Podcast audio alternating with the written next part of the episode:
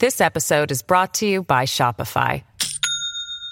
Do you have a point of sale system you can trust, or is it a real POS? You need Shopify for retail. From accepting payments to managing inventory, Shopify POS has everything you need to sell in person.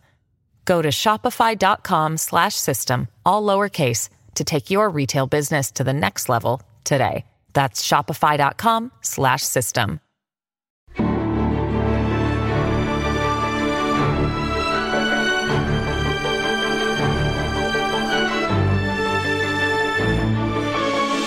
everyone, and welcome to a special edition of The Untold Story today. Joining us is former Vice President and current presidential candidate Mike Pence as he shares his reaction to the third indictment of former President Trump.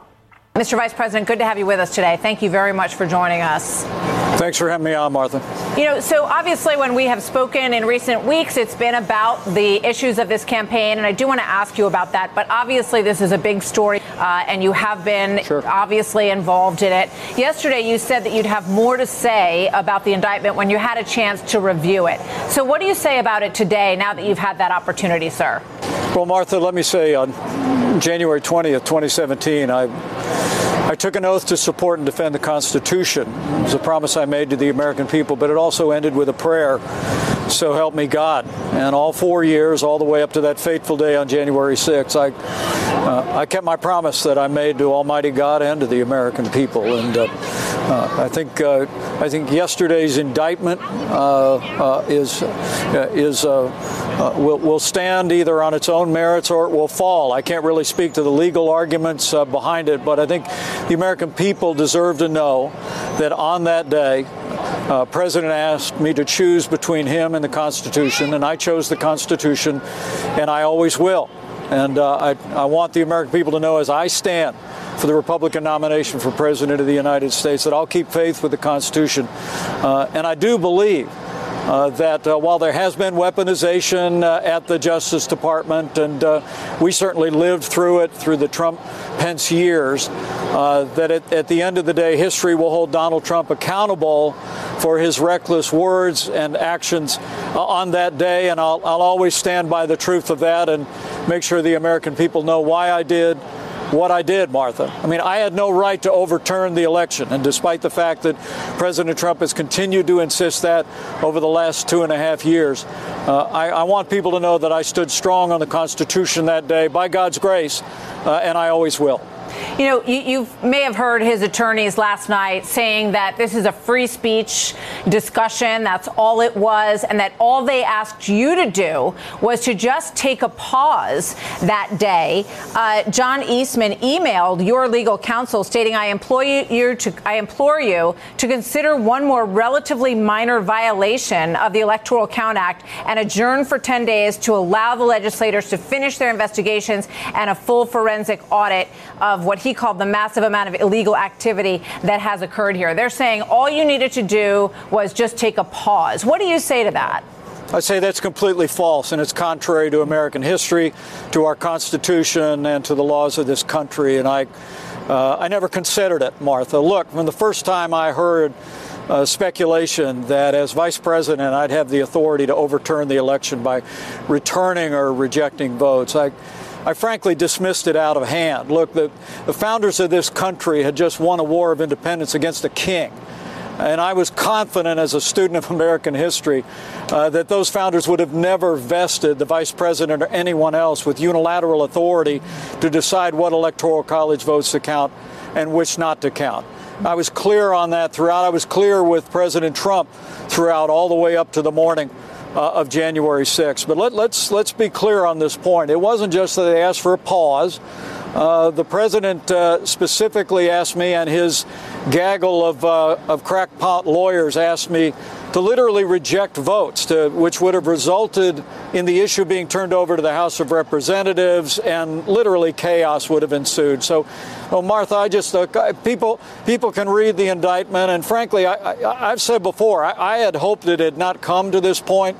You know, I, I don't know if the government can meet the standard, the burden of proof beyond reasonable doubt uh, for criminal charges, but the American people deserve to know uh, that President Trump uh, and his advisors uh, didn't just ask me to pause, they asked me to reject votes, return votes, essentially to overturn the election uh, and to keep faith with the oath that I made to the American people and to Almighty God.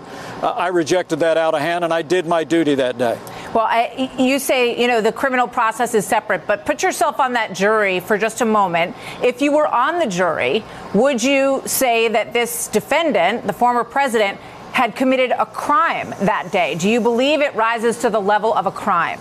You know, uh, Martha, I don't know. I mean, honestly, I, I, don't know the full case in chief that the government has.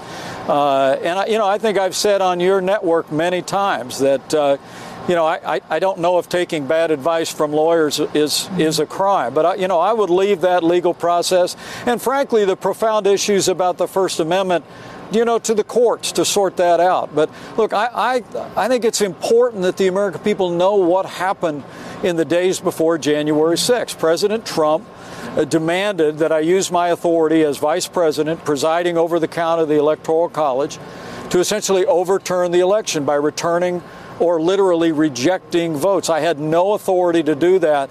And frankly, Martha, it, it, seems to me that some of the argument that I hear coming between the lines from his lawyers is something of a concession that. Uh, that he may have gotten bad advice, that he was just taking advice from his attorneys. But look, uh, you know, I, I, know I did the right thing that day. I'll always stand by it. It was a tragic day. Uh, but again, by God's grace, uh, with my family at my side, with my key advisors at our side, and with the courageous work of law enforcement at the Capitol, we quelled the violence, uh, we reconvened the Congress, and completed our work. The only job the Constitution gives the Vice President of the United States in that role is to preside over a joint session of Congress where the Electoral College votes uh, that are certified by the states are opened and counted. The Constitution, Martha, literally says they yep. shall be opened and they shall be counted. Mm-hmm. And the Electoral Count Act, adopted more than 150 years ago, also specifies the amount of time and the procedure. Uh, I was going to make sure that we heard any objections and we heard any evidence that people wanted to bring forward to support objections. But the idea that I, as vice president, had the unilateral authority to overturn the election had no basis in the Constitution, no basis in history. And uh, I want the American people to know that.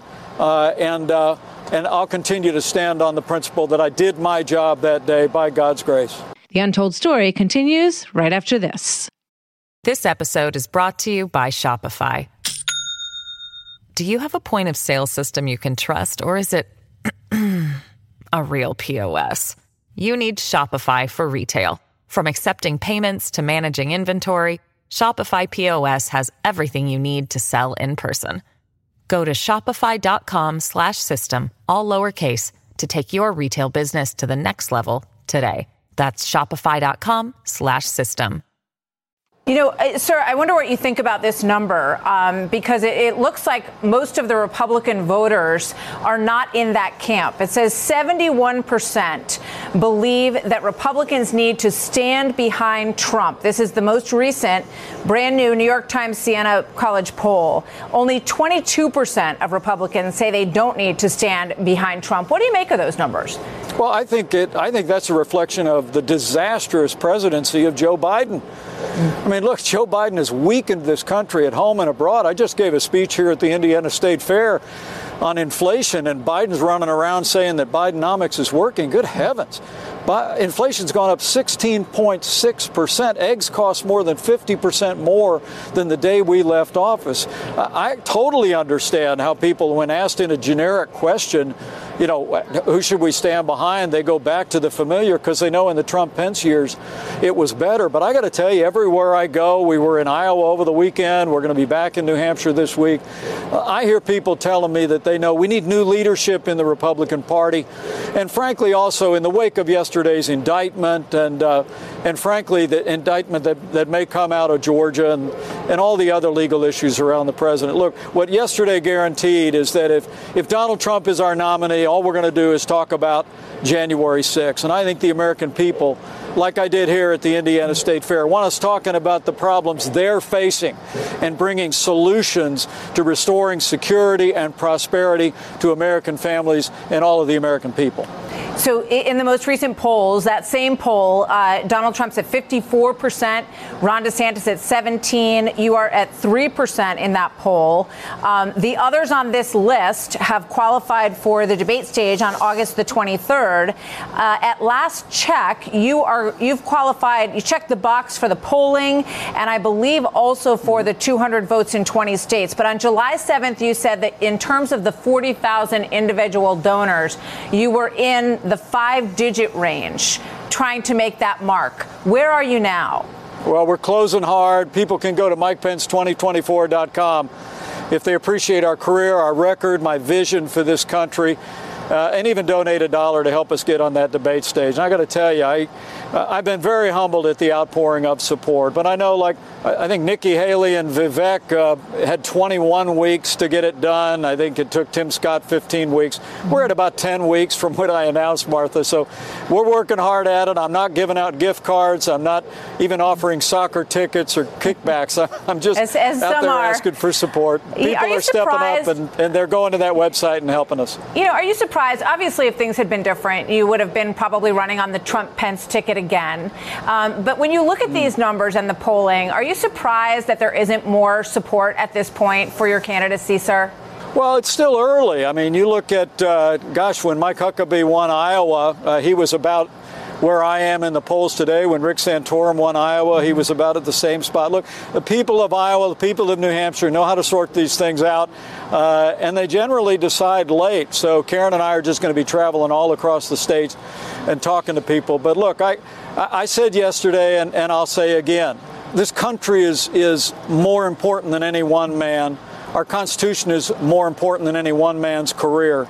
I think the vast majority of Republicans know that. They know we need new leadership, and we're going to continue to work our hearts out to earn the right to be a standard bearer and uh, and literally do everything in our power to make sure that Joe Biden is never reelected president of the United States. Just real quick, two two quick ones for you.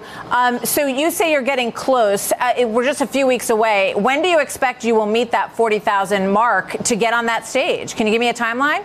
Gosh, I do. I think you know. I think it'd be about the next week to ten days uh, that we'll have that support. We've been averaging about a thousand contributions a day. Uh, it was stronger, frankly, over the weekend, but but again, I'm I'm very humbled by the outpouring of support. We're not using gimmicks. We're just putting our record out there, not just a record as a vice president uh, through thick and thin, but also, you know, as a governor here in Indiana where we balance budgets, we cut taxes, we achieve record sure. employment before I left to go to the White House. And of course, my when you and I first met, Martha, you know, I was a leader among House conservatives for 12 years, and I battled against the big spenders in our own party back in the day. I think people are looking at our record.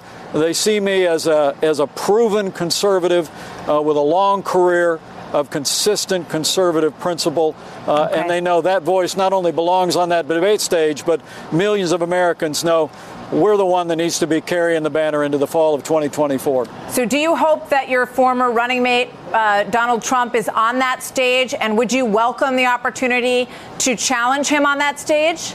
Oh, you better believe it. I would. I look. I people ask me what it'd be like to debate Donald Trump. I told them, hey, I, I debated Donald Trump a thousand times over four years, just not with the cameras on. Martha, come on. I look. All right. And and look, it's not all about January 6th, but I'm going to make my case just as strongly as I have uh, every day since. That I know I did my duty that day. I'm going to call the president out on the fact that uh, that he, he he called upon me to choose him over my oath to the Constitution, but I chose the Constitution. But I'll also, there's, a, there's an increasing difference between uh, this version of President Trump and the four years we served. He's shying away from the right to life. He won't even talk about establishing fiscal discipline with entitlement reform. Uh, and like others, uh, like Governor Ron DeSantis, he's shying away from American leadership uh, in the world and, and, beginning to talk the politics of appeasement when it comes to the Russian invasion. I, I'm somebody that believes in American strength at home and abroad, uh, and uh, I look forward to having that debate with him and all the also rans on the stage. You've been listening to The Untold Story with Martha MacCallum. Don't forget to subscribe on Apple Podcasts or wherever you listen. Make sure to rate and review. For more podcasts, go to foxnewspodcast.com. Listen ad free with the Fox News Podcast Plus subscription on Apple Podcasts, and Amazon Prime members can listen to this show ad free on the Amazon Music app. From the Fox News Podcasts Network. Hey there, it's me, Kennedy. Make sure to check out my podcast, Kennedy Saves the World. It is five days a week, every week. Download and listen at foxnewspodcast.com or wherever you listen to your favorite podcast.